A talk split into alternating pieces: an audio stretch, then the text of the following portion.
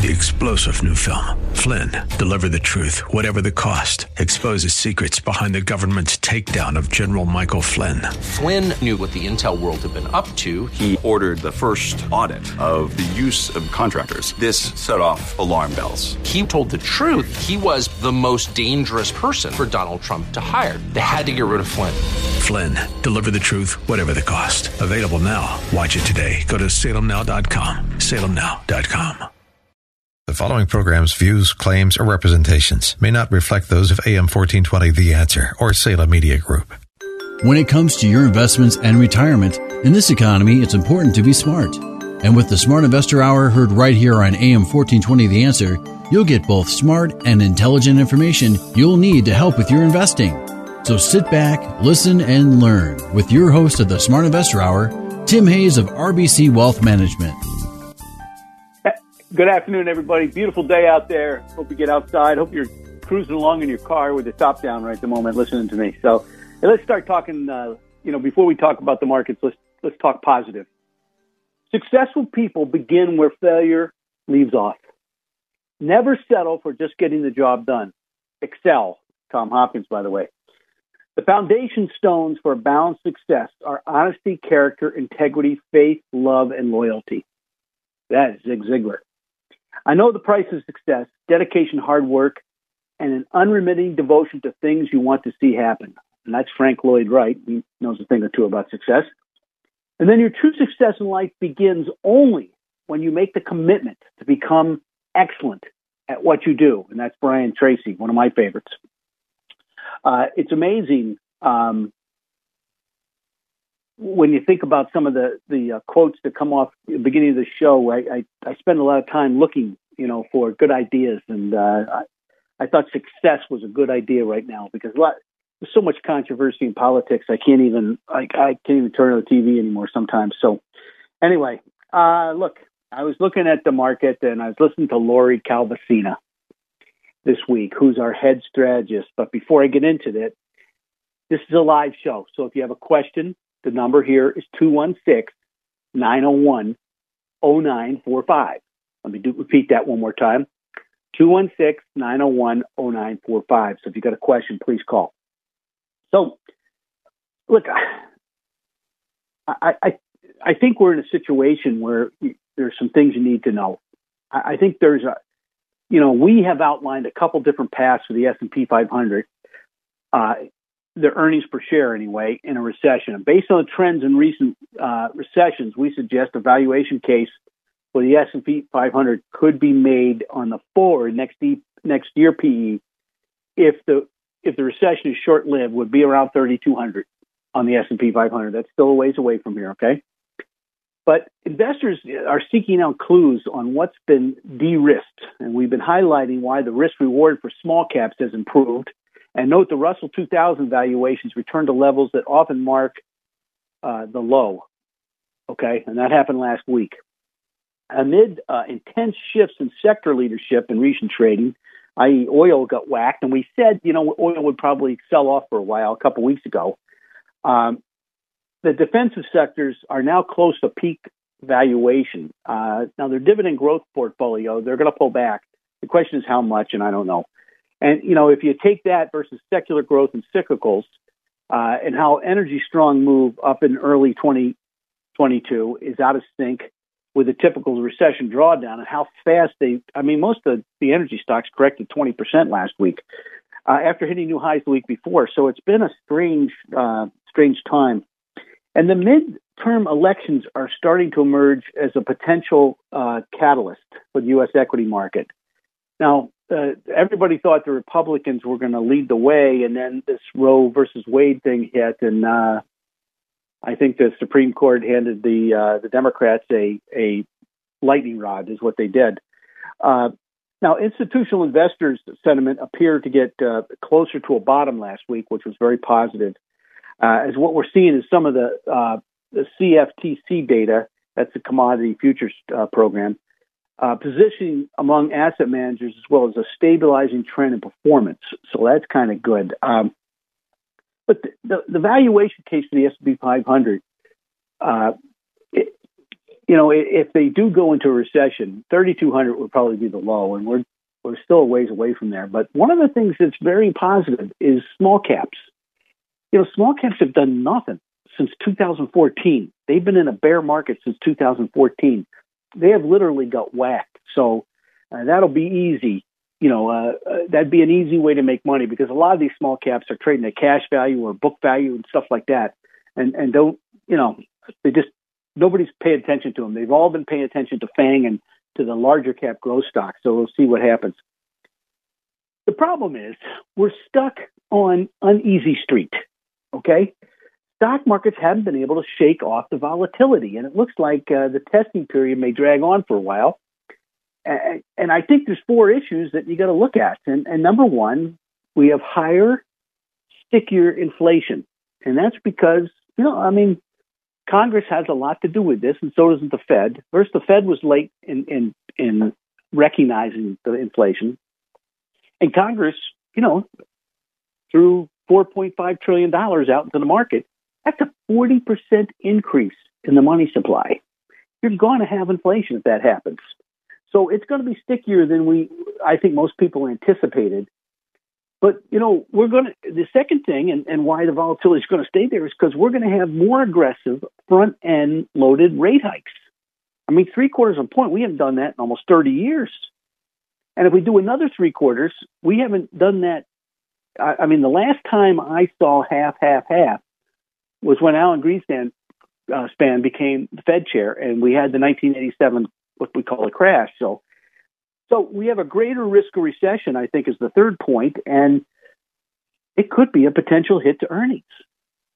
You know, uh, but remember, even 1987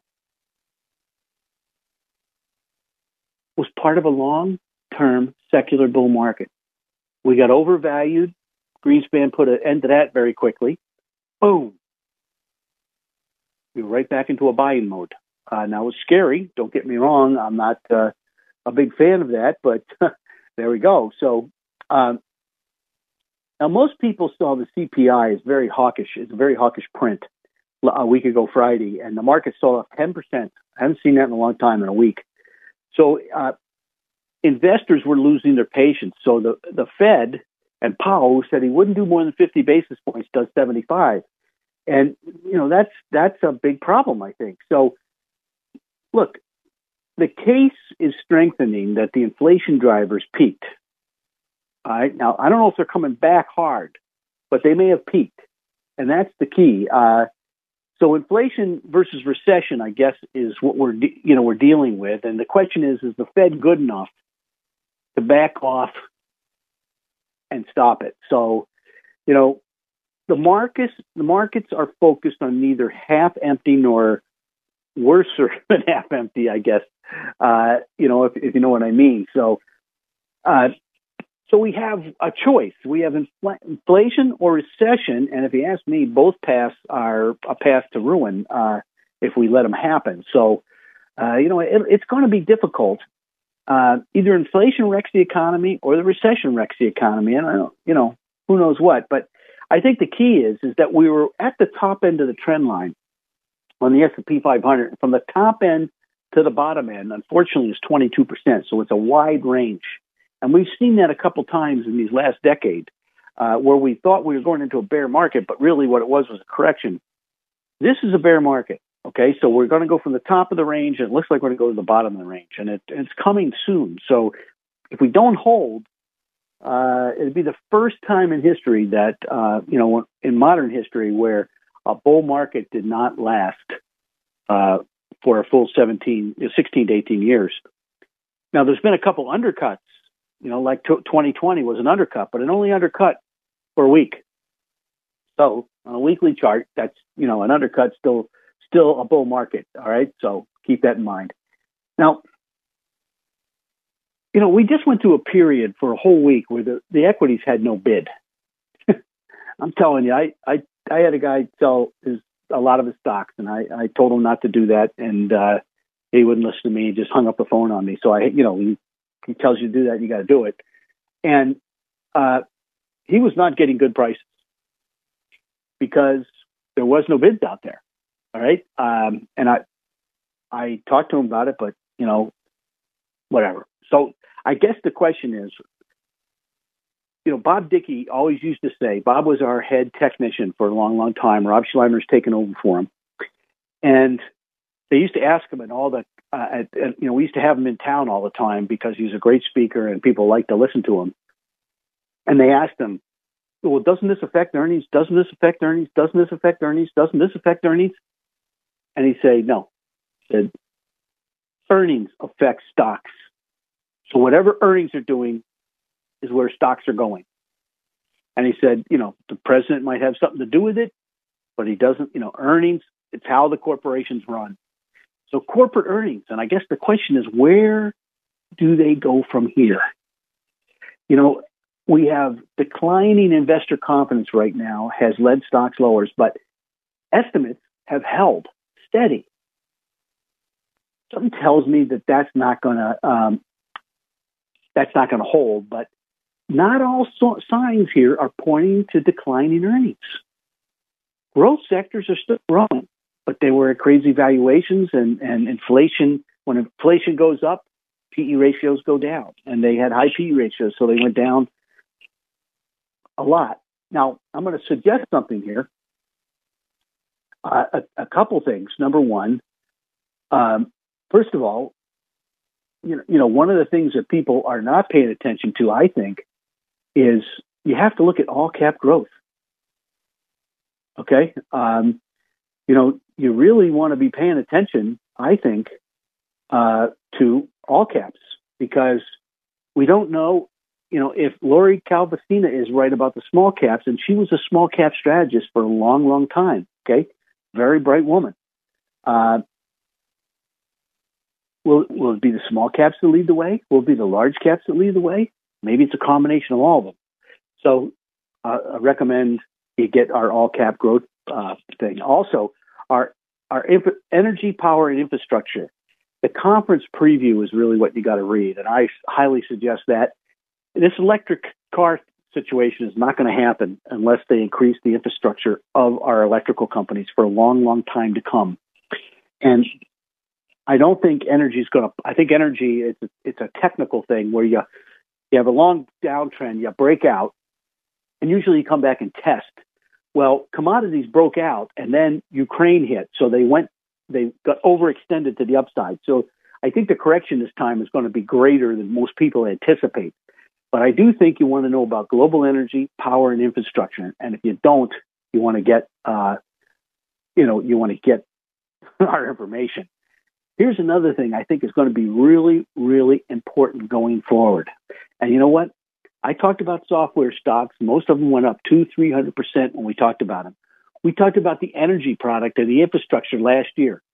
All of those up until last week, when we a couple weeks ago, when we said energy would probably pull back, we're we're up this year. You were up this year, okay? So we've we've done a pretty good job of telling you about the future. And one of the things you better be paying attention to is food security. If Ukraine, which is one of the breadbaskets of, of Europe and Eastern Europe, is not able to grow wheat or soybeans, I think we're going to have a problem. So agri-tech is going to be a thing that we have to be concentrating on. And we have a report on that also. Okay. So I'll just leave it at that. Now, look, um, we made a low, a series of lower highs. And we were up big Thursday and Friday. Well, Thursday we gave it all up at the end. On Wednesday and thir- Friday, I should say. But we haven't made a higher low yet. All right. So, look, um, I think we're going to go down and test again. And but there's been some trends that have changed, and I think this is very important. And I've repeated this three weeks in a row, so I think it's extremely important. Number one, the 40 year downtrend in the 10 year Treasury yield, yield now, has been broken. That, ladies and gentlemen, means that bonds are no longer in a bull market. And if you have mutual funds that have leverage in your 401k, because most of the bond funds add a little leverage, you had better be careful. Okay? You had better be careful. The second thing that happened is the dollar broke a downtrend dating back to 1984. That's a long time, folks. That's 36 years. So the dollar is no longer in a downtrend. That may be because our interest rates are going up. I don't know. Doesn't have to stay that way, but for now it is. Which should mean commodities are going down, but commodities are the third thing that broke out. And they've been in a downtrend since 2009. Now, that, that's fairly interesting. The other thing that's happening is the Shanghai Shenzhen CSI 300 index, which had been very, very overbought. It gets very, you know, in 2014, it got very overbought, and we said that on the show. We said it in 2007 that it was parabolic. We've come back to the uptrend line and started to turn a little bit, and it's just broken the short term downtrend line. So we'll see what happens there. So those are things that, you know, that the NASDAQ Golden Dragon China Index also has broken its downtrend line. That's a positive thing, okay, for China. So we'll see what happens going forward.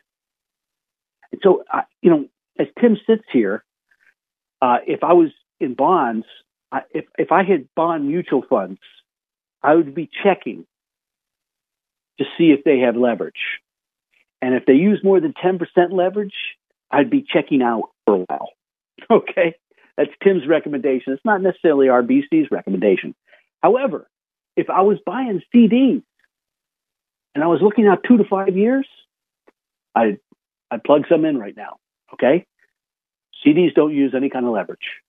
You know, when bond funds do use leverage, it could be a problem. Now, look, the next couple of rate hikes will be interesting to see how uh, some, the the bond yields react. If they if they stay down, that means we've peaked.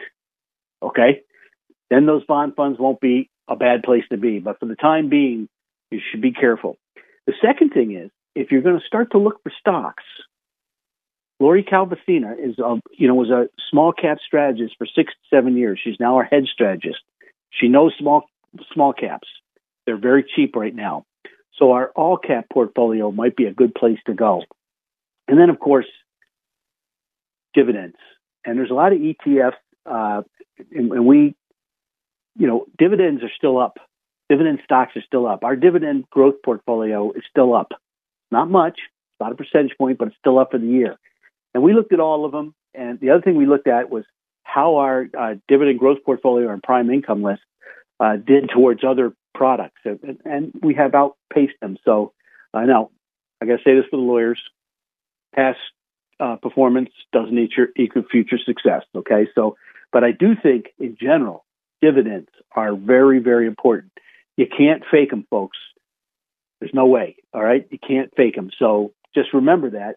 Uh, you, I think it's interesting that uh, um, you know the dividend stocks have held up, the oil stocks have held up. We recommended oil stocks on this show last year in March.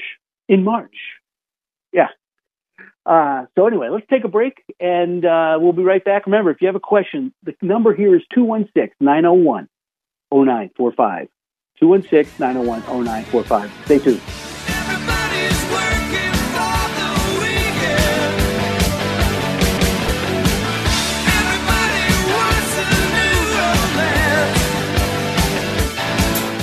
At RBC Wealth Management, we are proud of our reputation for putting clients' interests first. Our steadfast commitment to helping clients achieve their financial goals includes giving back to the communities we serve.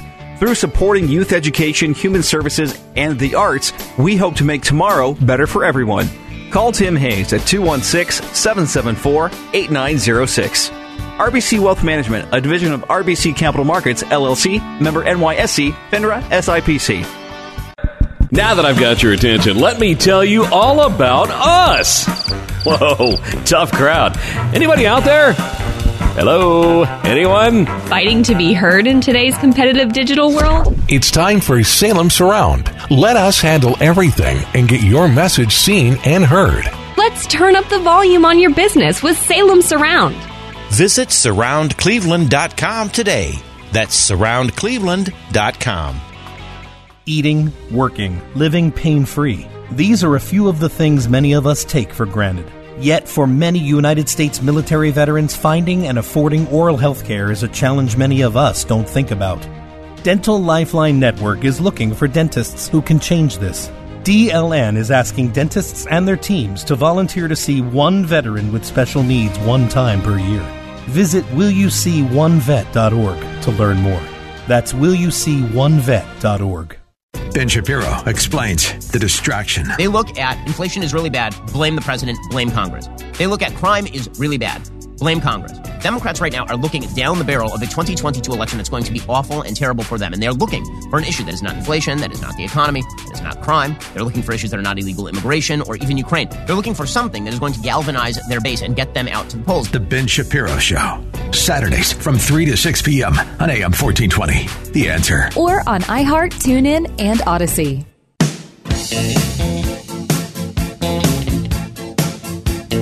Hey, uh, we're back. Uh, just tuned in. This is Smart Investor Show. I'm Tim Hayes, and I believe we have Jason on the line.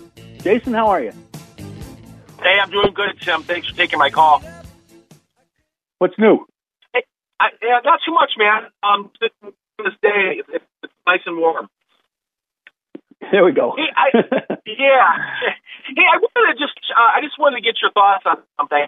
So, a lot of people are saying that uh, the Fed is going to be able to bring down inflation by raising interest rates and, and quantitative tightening by reducing the balance sheet.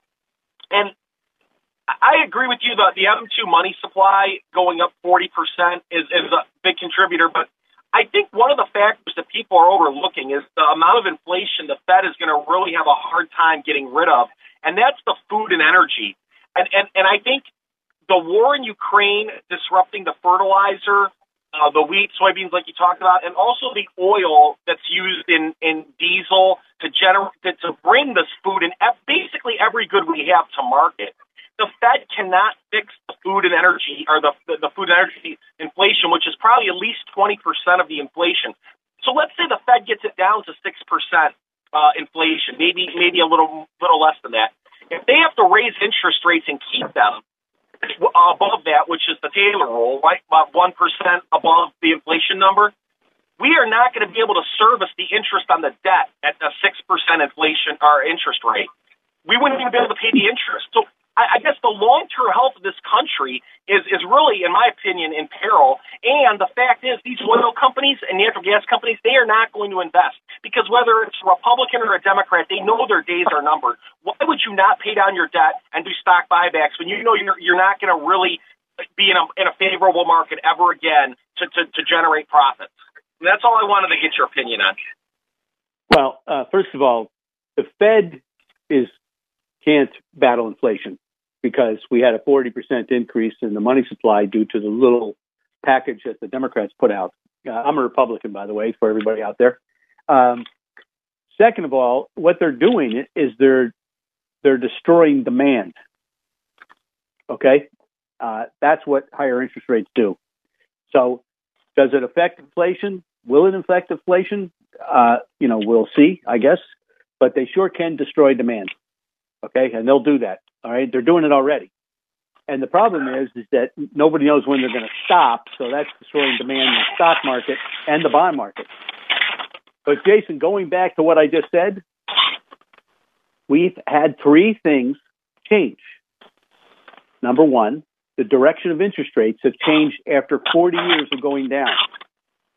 And when you make that kind of change, it ain't going to go back anytime soon. I guarantee you that. Number two, commodities, after a 15 year decline, an 80% decline, have broken their downtrend line, and they ain't going back to a downtrend anytime soon. And the dollar the same way. Now, as interest rates go up, the dollar goes up. Okay, so we're we got some problems going ahead. There's no doubt about it. But there's always problems. uh, you know, yeah. look back back in 1961 and 62, we had 13 nuclear warheads 100 miles from Miami Beach. Okay, that's a problem. So there's always going to be problems. And the good news is, is that based on past, and I was just about to go into this, on the past, the long view, bull markets have lasted 16 to 18 years. And remember, we had a crash in, in 87. That was when Greenspan raised rates three times by half a percent. Um, you know, he was he was fighting inflation. So it, yeah, well, didn't we have demand. the green? But didn't we have the Greenspan put I mean, hasn't the Fed backstopped the market ever since '87? And they're not there to do it anymore. They're not buying the bonds, the mortgage-backed securities now, and they're not. And they're going to let the interest rate. They have to raise the interest rates to try to fight this inflation. Yeah. So basically, bonds are not a good investment yet until they peak in yield. All right. That may be a while. So uh, it it does limit your investment choices, and that's why I've been talking about dividend growth. You know, you can't fake a dividend. So if you have a a three percent dividend, it grows six percent a year, and you get five percent on the upside of your stock. You make eight percent. You're staying up with inflation, and you're catching up with it once it starts to decline. So yeah, there's problems. Yeah, plenty of them. So it's, Well, they're not yeah, going away anytime soon. Yeah, yeah, no, that's great, great hearing your advice um, out there, Tim, and it's good talking with you. All right, have a great day. See you. All right, you too. So anyway, anyway, so what I saw Friday uh, and or Wednesday and Friday, I should say, is that I saw some of the the uh, the uh, economic rebound stocks start to to pick up. The cruise lines, things like that. Uh, some of the airlines have been hit. Um, so that's really interesting. And I think all eyes right now are on technology, and uh, technology's relative strength has been kind of down and out. So it'll be interesting to see if technology can can turn. I'm, I'm looking at stuff like Microsoft that's sitting right at its 50 day moving average, and and uh, you know whether it's going to pick up or or go. So you know it, we have a lot of things uh, going on that uh, a lot of people are probably uh, you know worried about. Now, look, Friday I think the Bulls said enough is enough. Okay. And if you notice, uh, uh, J.P. Morgan put out a report that they thought that the traders had 40% cash. Now, I noticed the PPO. If you don't know what that is, you should. Uh, if you're trading your own money or you're investing your own money, crossed over, which is positive. And we had the third gap down rule on the S&P 500 just recently. We had three gaps down, and usually that's the exhaustive gap. So I suggest that we'll have some kind of rally. How how big it will be, I don't know. But the stochastics are below 20. If you don't know what stochastic is, once again, I, I would suggest to have somebody else manage your money for you. So we, we have some things out there that are, are occurring uh, that, you know, I, I think people don't get. Uh, now, some people ask, is, is this a technical bounce or a bullish breakout? And look, uh, first of all, I don't think we're going to know that for a couple, three months. I think it'll take a couple, three months. You know, the University of Michigan's uh, consumer sentiment plunged to 50 on Friday. That's a very low number. Uh, it has not been there since the early 1980s, 1981, 1982. Um, and, uh, you know, since we had some politics go on Friday, uh, things things are going to get kind of crazy, I think, uh, going forward. So just remember, if, uh, in the long run, okay, if we go back to when Wall Street was started, bull markets have lasted about 16 to 18 years. All right. And, uh, you know, the last one, the, the last, it, it even in, as early as, you know, uh, 1912 was when the, the, the first big bull market started. It ran to 1929. Obviously, you know what happened after that. But in 1910 was when Roosevelt gave J.P. Morgan, who was kind of the first Fed chief, a bunch of money from the oil profits to fix the trust. The trusts were leveraged to the hilt and they were getting killed and they were just about to declare bankruptcy and Wall Street would have been Zippo. But that happens. That's, you know, ca- capitalism goes to the edge sometimes because people get greedy or stupid, one of the two. But we had a 17 year period after 29 of deflation. Then we had a 17 year period of reflation. Then we had inflation in the 70s. Then we had disinflation in the 80s and 90s. Then we had deflation again, and now we're reflating. So, look, if you look, and the average bull market, even the 29 bull market, uh, you know that that went 2,350 percent, but the average bull market in the S&P 500 goes about 2,300. If we go to 2,000, it would be about 13,500 to 14,000 on the S&P 500. So just remember that. But we're in the middle of a four-year cycle, and we had a large move up in the first year of the four-year cycle, which means going to have a large move down just to get back things things back to normal. And the S&P, you know, if you look at the S&P 500, what we do, we, we do is we look at the four and 13 month moving averages. Uh, those those are important because you know, like on the show at 2009, I said we were at a generational low. by the market. It was on March, I think it was sixth of two, of um, 2009. The reason was was you know if you look at things and you look at things on a statistical basis, you've always going to regress to the mean. And we were so far below the mean, we were going to pull up. Now we were pretty far above the mean back a year, about six months ago, and I said that okay on the show, and I said we were at the top of the charts and etc.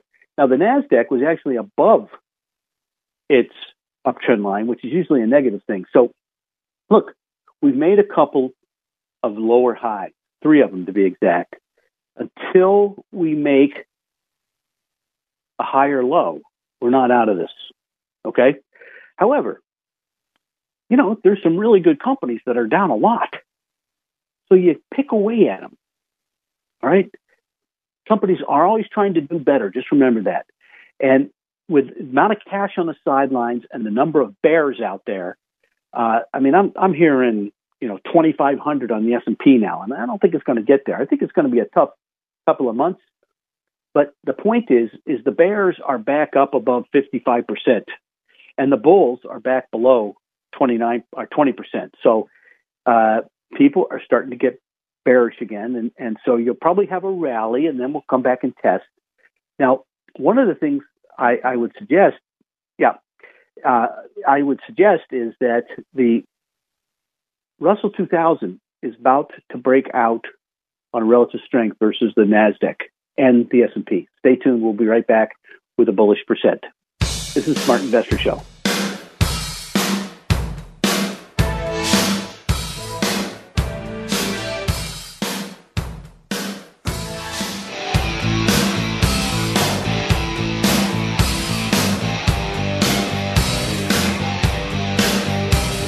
Now let's be honest. Aren't we always honest? We say we're straight talking plumbers. I meant bluntly honest. Okay, gotcha. If you're a first rate plumber, you can write your own ticket to work anywhere you want. And we want you for Wyatt Works. So here's why you should choose us. One, no on call. Because family time is sacred.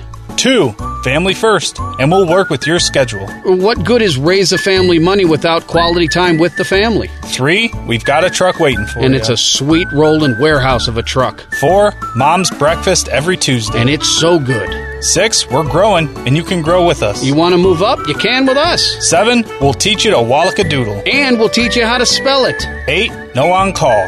Uh, you already said that. Oh, because it's important. Five, work with the best plumbers and for the best customers in Cleveland. Oh, that is a biggie. Yeah, I should have put that first. Or at least between four and six. Anyway, if that sounds good to you, hit us up at WyattWorks.com. License number 30185. This is Hugh Hewitt for Town Hall Review. If you're like me, you want more than just facts. You want insight from people you trust. People like Dennis Prager, Larry Elder, Mike Gallagher, and of course me, your host each week on the Town Hall Review with Hugh Hewitt. A weekly roundup of the news. Tune in each week and visit our website at townhallreview.com, where we give you what you need in today's fast changing world. That's townhallreview.com. Saturday and Sunday at 5 a.m. on AM 1420, The Answer. Close your eyes and I'll kiss you tomorrow. Okay, we're back. You know, uh, I was just going to mention that if, if you want to get into material, or would you like to sit down and, and talk about your portfolio or a wealth plan? Because you know, I'm a big fan of plan. You know, if you don't have a plan, you're in trouble. On if you go to WHK 1420, go down to local podcast, down to the Smart Investor Show, you can go right to my webpage. And on the insight, their insight banner, which is on the top end of the page, there are five suggestions of how you can get start your financial planning process. And I highly recommend it. And a wealth plan, we can now do a wealth plan for prospective clients. Okay. So if you'd like to uh, see how it works, please let us know. We'll send you out a, a questionnaire. Also on there, there's all sorts of good information. Rob Sluymer's, you know, he may be one of the better technicians in the world, and he has his trend and cycle, the what they call roadmap. And on on the second page, the the information is constantly changing, constantly changing. It's good stuff. Uh, it also has make it really easy that if you hear anything like on uh, that you heard on the show, like food security, infrastructure package, the dividend growth portfolio, the prime income list, uh, on the insight page, there's a thing you just put your name and address, click. Okay. And if you want to have a cup of coffee or you'd like to sit down and talk to me, uh, it'd be a great idea. So now we talk about the bullish percent, and, and uh, we're going to talk about some technical stuff. Our friends at Dorsey Wright provide us with this, and uh, the Nasdaq actually bought them. Tom Dorsey and Watson Wright, I believe, are retiring. Um, one of the things uh, we've seen is that the, when the Nasdaq Composite, now it's only 100 stocks, okay? This is a bullish percent for the Nasdaq 100. I'm sorry. Um, when it gets down below 20, you know, you, you should p- pay attention. Okay, so the bullish percent goes from zero to 100, and when you get over 70, that's where we were last year. Everything's overbought. That's when you should pause. And you know, if you're one of my clients, you haven't heard a lot of new ideas from me uh, in the last year. All right, and then when we get below 30, now things are getting interesting. Now the one of the things you have to do is wait for maybe uh, to break over 30 and then come back. But the Nasdaq the Nasdaq 100 is below 20 or was below 20 and it broke above 20 on Friday. That's kind of positive. And look, it doesn't happen very often, only 21 times since 2000. And the short term is not that great.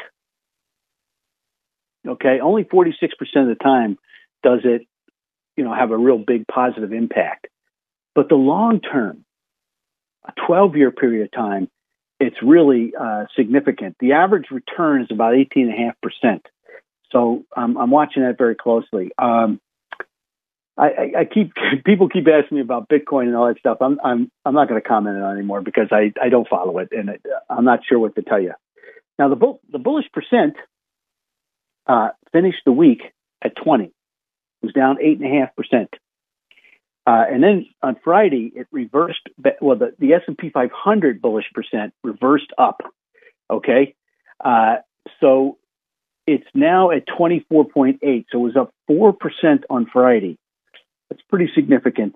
The over-the-counter index uh, still is. By the way, it's over-the-counter index is uh, the the bullish percents in the column of X's. That means we have the offensive team on the field.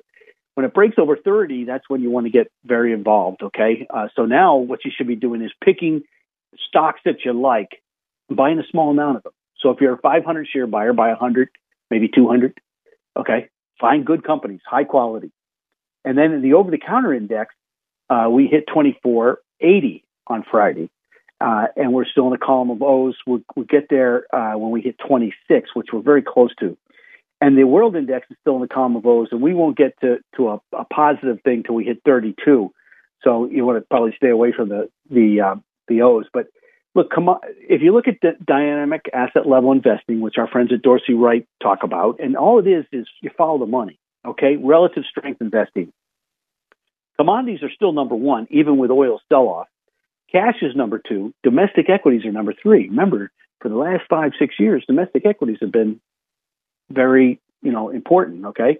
International equities are not a favorite group, and fixed income is not a favorite group, and currencies are not a favorite group right now. So uh, the only three, you know, commodities obviously have the most votes, and uh, cash has the second most, and they're 20, 20 votes ahead of uh, domestic equities. So it's a rare occurrence uh, in a bull market, but it does happen. And so I, I think, it, look, if you're thinking the next three months, you shouldn't be in the market. You should be on the sidelines. I've got a lot of cash, a lot of cases. Uh, got a couple of clients with who need a little bit more cash, and I've been waiting for some kind of rally, not a three-day rally like we had a couple weeks ago. But um, you know, if you look at the pound versus the S and P 500, the British pound, um, it, it went to a positive relative strength. And if I look at the Euro Trust, it went to a positive relative strength versus the iShares Mid Cap Index. So that that's it's interesting because what it tells me is a relative uh, relative improvement can occur when two securities being compared are showing, you know, absolute price deterioration. So the S&P 500 and the Russell 2000 midcap are showing deterioration versus currencies.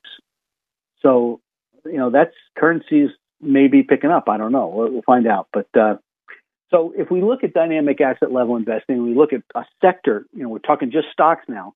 Energy is still number one, even with the pullback last week. Basic materials are number two. Consumer non cyclical, i.e., staples, are number three. Financials are number four, although it's been, I mean, uh, you know, Berkshire Hathaway's down like a hundred bucks. Okay. Uh, utilities are next. Industrials are next. Now, dead last are communication services, which picked up drastically on Friday. That's where the money was flowing. Communication services. Uh, it's got a big thing in metaverse, or, or which used to be Facebook. And consumer cyclicals are second to last. Not much activity there. And healthcare. Healthcare gained a bunch of, of votes. So, uh, you know, I talked about our healthcare conference, and I'll t- try to recommend it again. But uh, you know, healthcare's been down and out for seven years, longest period of time ever. We're starting to see a bid. Uh, you know, there's all sorts of rumors out there of takeovers, and we've seen a couple takeovers, and that may be the start of something. Who knows? Now, I, have been asked many a time uh, about uh, the EEM and those type of things. I don't have a lot of foreign countries that are buys. Uh, you know, Norway is, but it's basically because of three stocks. Indonesia is, but it's basically because of five stocks. Canada is because it's of, of you know basic materials and oil, and then uh, Peru, Colombia, and Mexico. And I haven't checked into those. And the Czech Republic, for some reason, is too. So I haven't seen a lot of them. The ten-year Treasury yields just, I mean, they, they hit 352, uh, on, and in a week, in three days actually, are back to 30, you know, 3.125. So that's a you know, are, are we done raising rates? I don't know, but it's sure what they're telling us is that uh, we probably have a recession coming. Because when you raise rates and rates go down, that's the market telling the Fed, hey, maybe you've done too much. Who knows? We'll find out. Okay. Uh, the crude oil has been negative for a couple weeks. Uh, I, I suggest that that weakness will probably go through July, and then they'll start thinking about the fall season uh, and you know you got hurricanes coming and all that sorts of stuff. The only commodity I've seen that's been positive has has been gold. And and if you look at gold versus copper, uh, you know, or copper versus gold, copper's been on a relative strength buy signal. That went away this week. Uh, gold is now the place to be. I'm not sure, you know, does it go down less? Who knows? But you know, the energy sector has posted a 17% loss last week. Uh, that's a lot. So crude oil got beat up pretty bad. Uh, you know, we went from one uh, 20, uh, 125, I think it was, to down to one 104, 101 at one point this week. And the energy spider, uh, you know, the XLE, which was way up there, was like in the uh, 90s, is now back to 74, right close to its uptrend line. So we'll see if that holds, uh, if the uptrend holds or not. Uh, but it should be a, a, very interesting time going forward, uh, you know, based on that. So uh, we'll, we'll, see what happens. And I just, you know, I would suggest that, as Jason said, interest rates could go higher. Okay, you know, when you break a 40-year downtrend in interest rates, I don't think you're going back to, to la la land. Okay, the Fed's going to have to keep rates high in order uh, to keep our deficit from blowing up, uh, and that's a that's a problem. And you know, look, one of the things if you look at ten-year yields versus uh, the year-over-year inflation, the CPI, CPI is way up there. The question is, will it turn down? Is it a peak? Uh, now we haven't seen numbers like this since the the uh, early '80s, '70s, you know that type of thing. So uh, it'll be interesting to see if it comes back, you know, and and whole, you know, comes back to a normal level. But I, I don't think it's going back to the the zero percent inflation anymore. All right, and the government's going to find out that we have to cut the deficit pretty drastically. The dollar did break out, and and um, so did the the ten year Treasury. Now, the ten year Treasury came back hard, so that should mean that the dollar, because the dollar, you know, is based on our interest rates, and if our interest rates are going up, that's why you buy the dollar. Uh, copper futures did break down. Now, commodity commodities, like I said, commodities broke their downtrend line dating back to 2009, and that's important. Uh, and they they were starting to pull back when the Ukrainian situation hit, and then they spiked again. So I think they're going to pull back a little bit farther than everybody anticipates. But one of the things that I think are key is the relative strength versus the S&P 500 has reversed a downtrend that began in 2008. The big positive. So I think commodities are, are going to change things a little bit. And, you know, we talked about value versus growth for years on the show, and the Federal Reserve kind of screwed us up. Well, actually, the pandemic screwed up the Federal Reserve, so they screwed up my call. Uh, but I think that is starting to happen now. Okay, so uh, it'll be fairly interesting. Gold still looks like a long-term cup and handle formation to me. If you don't know what that is, you should read uh, Bill O'Neil. Uh, so we'll see what happens going forward. I don't know uh, if you know we're going to see you know what's going on now. Somebody asked me uh, via email just two seconds ago, Tim, what do you think is going to happen? I think the key technical reasons. There's one more low coming. Okay, and then but I think you know when you hit that low, you want to buy some more. So what I think we'll do is we'll do a we'll do a bounce, and then we'll come back and and uh, you know we'll get whacked. So I think the commodity weakness is broadening, but it, it'll probably bottom out in late July. Hey, let's let's take a break. Remember, if you have a question, the number is 216-901-0945. Stay tuned. We'll be right back Inside Fire.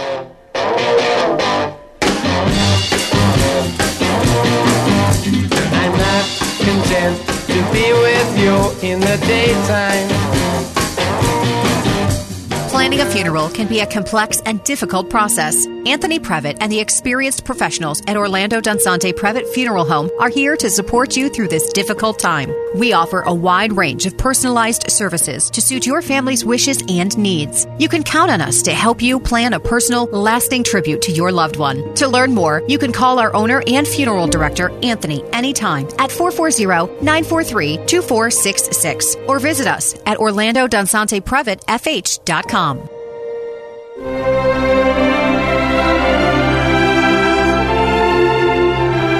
Pastoral Reflections, a weekly half hour of spiritual insight with Father Don Fisher, Catholic priest of the Diocese of Dallas. Father Fisher will be reflecting on the liturgy of the Word this week. Join us every Sunday morning at 6 a.m. here on AM 1420, The Answer. WHKRadio.com, iHeart, TuneIn, and Odyssey.com.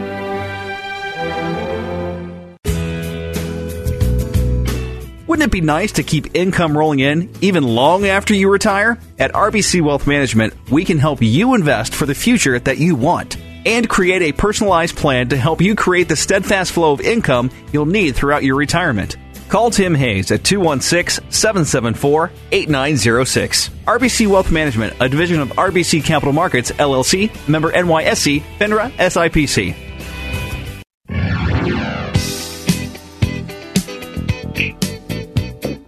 Okay, we're back. You know, we're, we're going to talk about insiders now. And so, you know, what we, we do every week, just so you know, is we start with a strategy piece and we work our way down. Okay. Uh, so we, then we talk about some different industries and uh, dividends and, and, and wealth plans and things like that. And then we make our way to some, you know, actionable, possible, actionable ideas. All right. So, look, I'm not telling you what to buy. If you work with me, I'll tell you what to buy or I'll suggest what to buy. Uh, but uh, insiders know their companies better than we do. That's simple. So I'll just leave it at that and uh, just say that they're usually early. Uh, so Wave Life Sciences, this is an interesting one uh, because it's RA Capital Management, who's pretty smart biotech money. And they bought 9.4 million shares to the tune of $20 million at 215. So this is for all you guys that like to gamble. All right, and the other one is uh, Day One Biofarm, and this is Michael Gladstone, and, and and this is interesting because I believe they bought a couple. There was a couple different purchases of it this week, uh, and he bought eleven million dollars, and he bought it at a new high. You know, so this thing gapped up big uh, from six dollars to, uh, and he paid fifteen bucks for it uh, the day the day he bought it was a new high. So that's kind of interesting. Uh, and also, HireRight Holdings uh, is, is, a uh, staffing employment service, And James Carey bought uh, last week. Remember, he bought seven million dollars worth. Well, he bought another six million dollars worth uh, this week, and then uh, he, you know, he's bought like five or six times. So, uh, you know, he's he's been buying quite a bit. Also, Scholar Rock Holdings, which is biotechnology, you know, has been killed. It's like a sixteen dollar stock. It's now five ninety six. When it hit four ninety, uh, Mir Nashat, uh, who's a director, bought a million, 1.1 million shares, which is like 5.8 million dollars. So you like seeing that. And here's a solar uh, thing. I did, you know, I, I mentioned a couple weeks ago. I saw some some bottoming process in some of the like the solar and some of the alternative energy stocks. And uh, ReneSola, uh, we had Shah Capital Management, uh, which is pretty smart money, buy 492,000 shares of 2.2 million dollars. And then Plains All American Pipeline, you know, this thing was 12 bucks. It's now like 890 or, uh, I, I, think it's up to nine bucks now. Uh, Kevin McCarthy, that's a pretty smart money in the, in, uh, in the oil business. He bought $200,000 or 200,000 shares, tune of 1.4 million, uh, 4 million. And then, uh, we had Adapt Health, which is Skylight Arrow Holdings. It's pretty smart money too. They bought 100,000 shares, 1.6 million. And then Blackstone Mortgage Trust. That's interesting because those, all those mortgage companies got killed. It was 32, I uh, paid 26 for it. Uh, he bought 40,000 shares to the tune of $1,000 uh, $1, worth, $1 million worth, I'm sorry. And Dave Faeder, who's a director at uh, Federal Realty Trust, another mortgage guy, uh, he bought a million dollars worth of stock. And then we had another one, NexPoint Residential Trust who bought a million dollars worth, and I think that's interesting. Now, we uh, uh I'm sorry, Saul Capital also bought uh, another six hundred thousand dollars worth of uh, um, ReneSola about a week ago. Now, here's a couple names that I've been seeing sell, and I'm just going to talk about. We had Bruce Evans, who's a director at Analog Devices. They have been generally selling for the last year or so. I noticed he bought half a million dollars worth of stock. And I also know uh, they, they, keep buying uh, enterprise products, and enterprise products was twenty-eight dollars stocks, now twenty-four. And one of the directors um, bought about half a million dollars worth. And, uh, and finally, Jay Farner, who's the chief executive officer of Rocket Mortgage, continues to buy. He bought uh, about six hundred thousand, uh, eight hundred thousand dollars worth of stock last week, or yeah, last week and he's he's probably bought about six or seven million of Rocket Mortgage, so he's getting very bullish on it. And then finally, OPKO, uh, Gary Nabel bought six hundred thousand dollars worth of stock, and you know Dr. Frost, who's the, the chairman of the board, he bought another two hundred thousand shares this week. Uh, he's CEO and chairman, and he's he's probably bought uh, five or six million dollars in the last week. But it's very good. You know, Gary Nabel is the chief innovation officer, so I'm not sure what that means, but um, you know, you should probably be paying attention. So, uh, I just I just had Mark email me, and he said, "Tim, what did you say right before the uh, the end of the last segment?" And I said, uh, "By the way, you can, you know, if you go to local podcasts and go to Smart Investor Show, you can hear this all again." But I said I think we could have a bounce and then go down and test the low one more time, and we could make a lower low because the Fed's going to raise interest rates. But not all stocks are going to bottom at the same time. Is what I'm saying, Mark. Okay, so you know, buy you, you buy a little bit here, buy a little bit here, and you'll get this rounded bottom, and that's the best way to buy stock. You know, buy a little bit, little bit, and then when it breaks out, you're there, and then you know you can decide if you want to buy more. But I think part of the problem, you know, one of the things that's been holding up the market is the commodity stocks, the oil stocks and they're starting to get beat up. I mean, uh, you know, Exxon was down 17% last week. Chevron was, you know, Warren Buffett paid 167 for it. I think it hit 140 Friday uh, or Thursday. Um, so I, I think the commodity stocks will probably take us to a lower low. Now, during that period of time, you don't know if technology stocks are going to start to break out. I mean, I've been seeing a lot of small double bottoms and, and some software stocks that I like. Um, and I own some of them. I got beat up in a couple of them, so uh, I think that's going to be a pretty uh, interesting time. Um, Fang was holding the Fang stocks were holding up, um, but they, they started to give it up just last week. So we'll find out if they can hold up uh, from here. I would highly recommend. Uh, you know, back in May, I talked about our global healthcare conference, and uh, the updates from the day one uh, day one were fantastic, and I highly recommend it. Um, so, what would I? Somebody asked me what would I be doing. Uh, well, look, I think you want to buy dividends. Okay, high quality and dividends. But I also think you got to pay attention to the all cap list that we have, because I think small caps, you know, may participate here because they've done nothing since 2014 but go down. You know, biotechnology has just got creamed, and a lot of these companies have life saving technology. And people have been shorting them in the ground because there's been no bids. It's just been safer to be in FANGs. Well, FANG may take a risk. Who knows? You know, they're good companies. They're all great companies in there. But it's been too easy. And usually when it gets too easy in the stock market, you got to pay close attention. So look, go to WHK 1420 AM, okay? And uh, go to local podcast down the Smart Investor Show. I highly recommend that you look into the insight area. And uh, you know, I, I, think it's important because there's uh, there's some good stuff on there. Um, you know, it, it's it's amazing what you can find on some of these web pages. Uh, but there's there's all sorts of stuff about uh, you know, well, I mean, for example, you know, you can get um, information on uh, our you know, we have five steps to financial to get a financial plan started, and uh, we have all sorts of information, and it changes every week. So I highly recommend you, you, you hit the web page once or twice a week. If you want in the material I talk about, a little thing right there says, you know, fills out your name and address and sends it to us.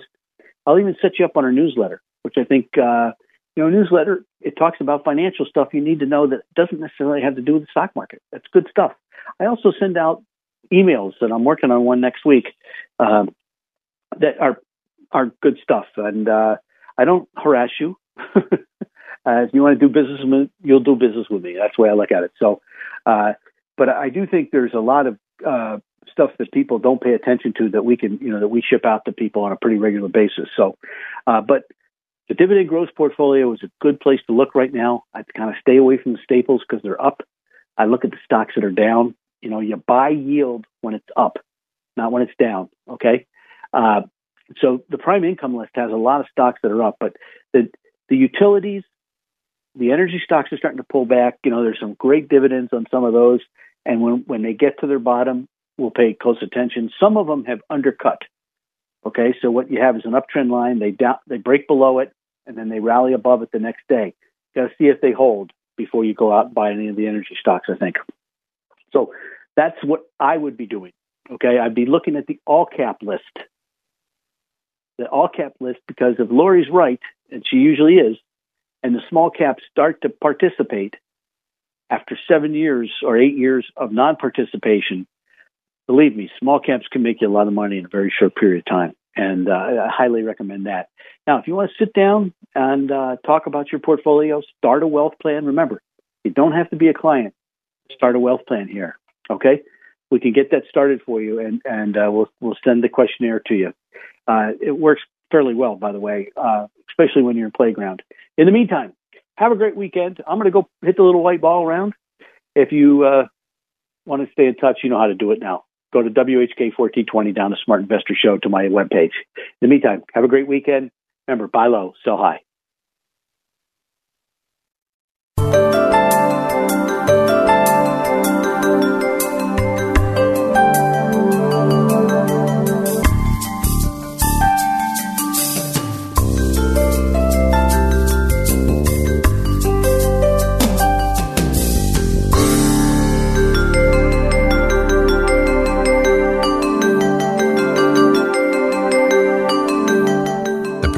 Program's views, claims, or representations may not reflect those of AM 1420 The Answer or Salem Media Group. Or visit his website, rbcwmfa.com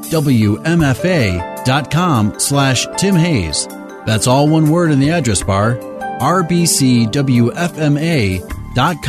slash Tim Hayes. Please join us again next Saturday for the Smart Investor Hour to hear more smart investing from Tim Hayes of RBC Wealth Management. Is AM 1420, The Answer, a service of Salem Media Group. Three star general Michael J. Flynn, head of the Pentagon Intelligence Agency, knew all the government's dirty secrets. He was one of the most respected generals in the military. Flynn knew what the intel world had been up to, he understood its funding. He ordered the first audit of the use of contractors. This set off alarm bells. The explosive new documentary, Flynn, Deliver the Truth, Whatever the Cost, uncovers the facts behind this scandal. Flynn told the truth. He was the most dangerous person for Donald Trump to hire. I find out the worst enemy that I'm going to face in my life is right here in America. They took my assessment and they wanted me to change it. And I was like, I'm not changing it. They had to get rid of Flynn. With in depth interviews, archival footage, and never before seen personal records of the man behind the headlines. I just felt like I was drowning. Flynn, deliver the truth, whatever the cost. Available now. Watch it today. Go to salemnow.com. Salemnow.com.